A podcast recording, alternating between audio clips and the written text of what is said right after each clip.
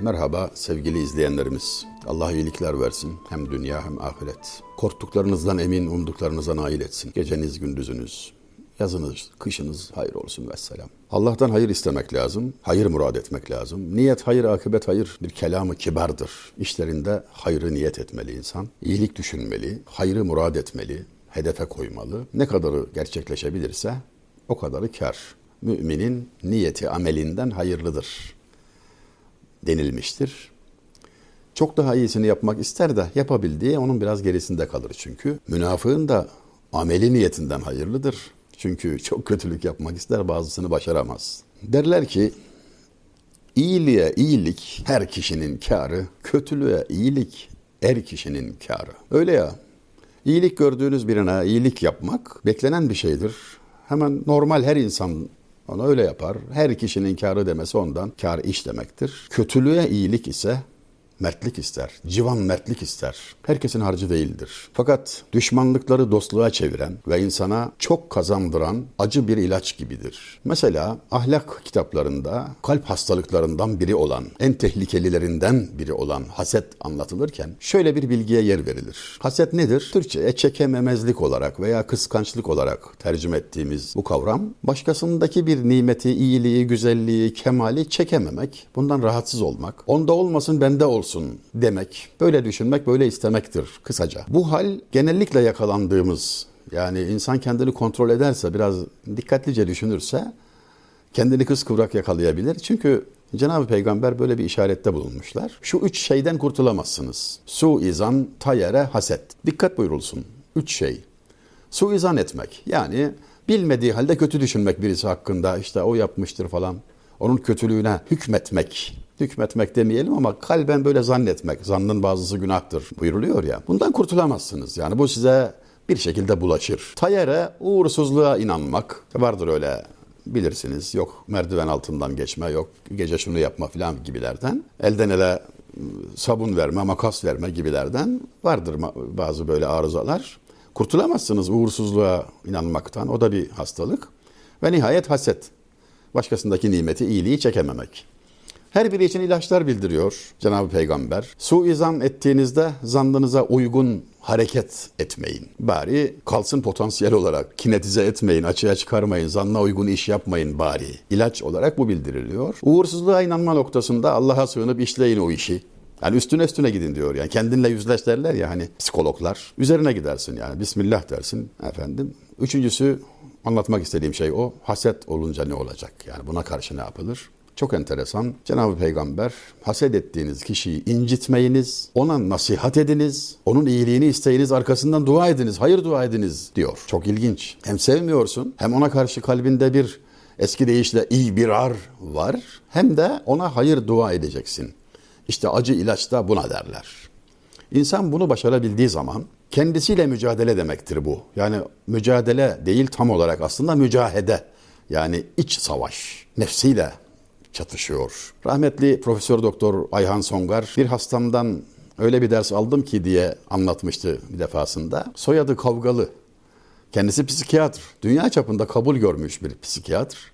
Çok oldu vefat eder Allah rahmet etsin. Tanışınca e, evlat kiminle kavgalısın diye soruyor. Nefsimizde hocam kimle edelim kavgayı dedi diyor. O mu hasta ben mi hasta o mu tabip ben mi tabip şaştım kaldım diyor. Yani kavga insanın nefsiyle olmalı. Haset durumunda da ona iyi davranın, incitmeyin, ona hayır dua edin, nasihat edin. Bunları ezberlemeli ve davranış biçimi olarak, hayat tarzı olarak yerleştirmeli insan kendisinde. Yani kazanç böyle olur. Ahiret yolcusunun gönül alması lazım. İyiliğe iyilik her kişinin kötülüğe iyilik, er kişinin karı dedik ya, söze öyle başladık ya. Kendisinden çok bahsettiğim güzel şairimiz bilge şairimiz Fenni merhum Mehmet Said Fenni Yozgatlı şairimizin bir kıtası geliyor bu hususta hatırıma. Çok yakışıklı söylemiş gerçekten. Meserret bahş olur gerçi adüvden ahzi sar etmek. Fakat icap eder birçok mezahim ihtiyar etmek. benim re'yimce hatta nabecadır inkisar etmek. Fazilettir onu afvu keremle şermsar etmek. Cinayettir dili ebnayı cinsi dağdar etmek. Sakın bir dideyi ağlatma handan olmak istersen, dokunma hatırı mura Süleyman olmak istersen. Yani bir kıtasını okudum konuyla ilgili olan kısmını. Ne kadar güzel girmiş ve insanı ne kadar doğru bir teşhisle tanık koyarak yani meserret bahçe olur gerçi adüden ahzisar etmek diye başlıyor ki şu demektir. Evet diyor hasmına bir ceza verdiğin zaman onu vurduğun zaman, dövdüğün zaman, ona bir zarar verdiğin zaman meserret bahşi olur. Yani şöyle bir ferahlarsın. Oh ne giydirdik ama filan diyebilirsin. Kazandık, gol attık falan diyebilirsin. Bu doğrudur ama meserret bahşi olur. Gerçi adüden ahzisar etmek fakat icap eder bir çok mezahim ihtiyar etmek. Ama gereken birçok zahmeti ihtiyar etmek, seçmek, gönüllü olarak zahmete katlanmaktır doğrusu. Yani intikam almak hüner değil diyor. Adliyle fırsat düşerse kinden istibad eder. Zalim idbara düşerken dinden istimdad eder. Yani araya bu beyt de girdi. Kusura bakmayın tam yeri olduğu için e, biraz uzadı söz ama yani zor bir beyt olduğu için diyorum. Adil kişiye diyor. Adile fırsat düşerse kinden istibad eder. Kinden uzak durur diyor eline bir fırsat geçtiğinde. intikam almayı düşünmez. Fakat zalim tepe taklak giderken dindar kisvesine bürünür, dinden istimdad eder. Yani denilmek istenen galiba şu, namaz camiden çıkınca demişti Necip Fazıl, oruç Ramazan bitince, hac Mekke'den dönünce başlar. Ya caminin içinde herkes mübarek, herkes rahat, herkes iyi, herkes güzel. Yani ibadethane orası. Allah evi. Oradaki hale bakılarak hükmedilmez. Dışarıda nasılsın? Parayla muhatap olduğunda, makamla sınandığında nefis kendini iki yerde çok belli edermiş sevgili dostlar. Biri araba kullanırken öyle ya ayağının altında küçük bir pedal var basıyorsun gidiyor falan. Ya öbürüne basıyorsun tak diye duruyor dev gibi araç. Ee, nefis kendini orada çok belli edermiş. Biri de makama oturduğunda emir verirken insanoğlu emir vermeyi çok seviyor.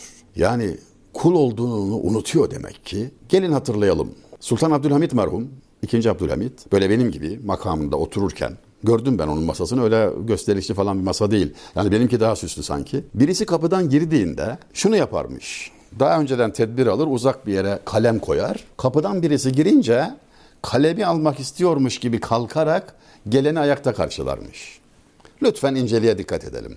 Yani o gelen kişiyi ayakta karşılasa adam fena halde ezilecek. Yani sultan, halife sultan ayağa kalkıyor. Hakikaten adam ezilir perişan olur yani.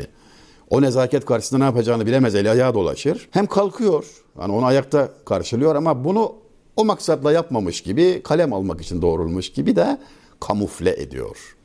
İncelik böyle bir şey. Yani denilmemiş miydi? İslamlık ince insanlık, tasavvuf ince Müslümanlık. İnsanı tanımak öyle bir şey. Yani insanın maddesini, manasını, bedenini, ruhunu, yani psikolojisini tanıyacaksın ki ona karşı davranışına bir ayar verebilesin. Tanımadan olmaz. Karşındakinin incindiği yeri, incineceği yeri hesap etmeden ağzına geleni söylemek, içinden geldiği gibi davranıvermek veya makamın bahşettiği imkanları nefsin lehine kullanmak her zaman bir tehlike olarak kendini gösteriyor. Fenli'nin şiirine dönüyorum. Üçüncü mısrağa gelmiştik fakat icap eder birçok mezahim ihtiyar etmek demişti ki orası yani çok enteresan bir şey. İlk gençliğimde bize önderlik eden, bizi yetiştiren talebe, hoca yani dostlarım oldu. Çok şanslı olduğum bir sahadır o. Aklı başında insanlarla hemhal olma fırsatı buldum. O yüzden de onlardan birinden duymuştum. Nasılsınız diye sorduğunuzda iyilerle beraberiz derdi. Çünkü iyilik ancak öyle mümkün. İyilerle beraber olursanız iyi olmanız ihtimali var. Üzüm üzüme baka baka kararır ya. Etrafındakilerden etkilenerek insan çok fena halde etkili, etkiye açık bir yaratık. Üns, yani ünsiyet kurabiliyor, etkilenebiliyor ve kötülükten kolayca, iyiliklerden ise biraz zahmetle ve zaman içinde etkileniyor. Şöyle bir ders söz konusuydu. Mezahim ihtiyar etmek diyor. Bu ne demek biliyor musunuz sevgili izleyenler? Tabi biliyorsunuz ama bir de ben söyleyeyim. Verilen ders şu idi. Üzerine basanın ayağını incitme. Halı gibi yumuşak ol. Yahu birinin üstüne basma demiyor. Birisi senin üzerine basarsa feryat etme, sabret demiyor. Hepsini geçtik. Basanın ayağını incitme. Üzerine basanın ayağını incitme diyor. Fakat icap eder birçok mezahim ihtiyar etmek. Sonraki mısrada çıtayı biraz daha yükseltiyor. Benim reyimce hatta ne becadır inkisar etmek. Kırıklık göstermek bile yersizdir diyor. Hani Alvarlı Efe'nin dediği gibi Kemal'de noksan imiş, incinen incitenden. Ne kadar ince bir nokta değil mi efendim? Noksan olan incinendir diyor. Kemal'de noksan imiş, incinen incitenden. Öyle ya, incindiğin zaman adamı öyle bir duruma sokuyorsun ki karşındakini kul hakkının altına etiyorsun, mahvediyorsun, muazzam bir dava açıyorsun. İncinmezsen zaman içinde onun kalbini kazanacaksın. Aranızda derin bir muhabbet, bir sevgi hasıl olacak. Affet ki affedilesin. Benim reyimce hatta nabecadır inkisar etmek ve nihayet son mısra Fazilettir onu affu keremle şermsar etmek. Fazilet şu yani iyi olan, erdem olan, tavsiye edilen af ile, kerem ile, yumuşaklıkla, ihsan ile onu utandırmak. Tarihte muazzam bir örneğini hatırladınız belki. Malazgirt muharebesinde 1'e 4 kuvvet karşısında Alparslan merhum akla ziyan bir zafer elde ettikten sonra Roman Diyojen'i esir aldı ve kendisine sordu. Ben senin esirin olsaydım ne yapardın? Ve Roman Diyojen dürüst bir cevap verdi. Seni parçalar, her parçanı memleketin her tarafında gezdirirdim. Yani evvela hatta dahası var. Diri olarak kafes içinde gezdirirdim memlekette. Sonra parçalar parçalarını ülkeye dağıtırdım.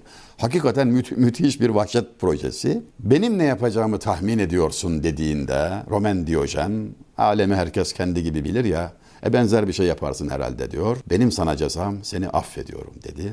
Affetti. Üstelik geldiği yere sağ salim gö- götürülmek üzere adam tuttu, takım hazırladı, korumayla beraber selametle teslim edildi.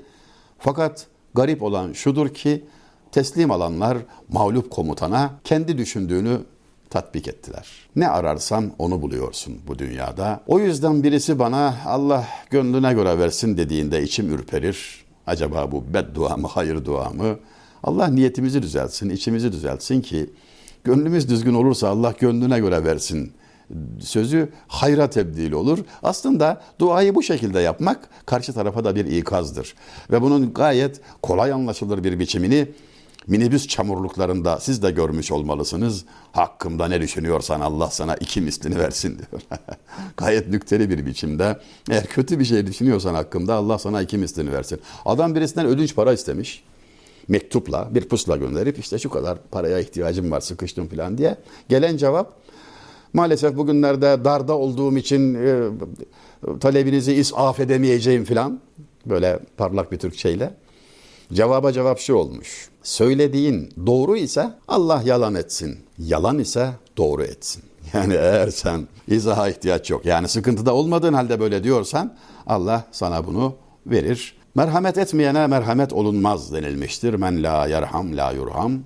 Sevgili izleyenlerimiz bugünlük bu kadar. Sonraki videomuzda buluşmak ümidiyle her şey gönlünüzce olsun.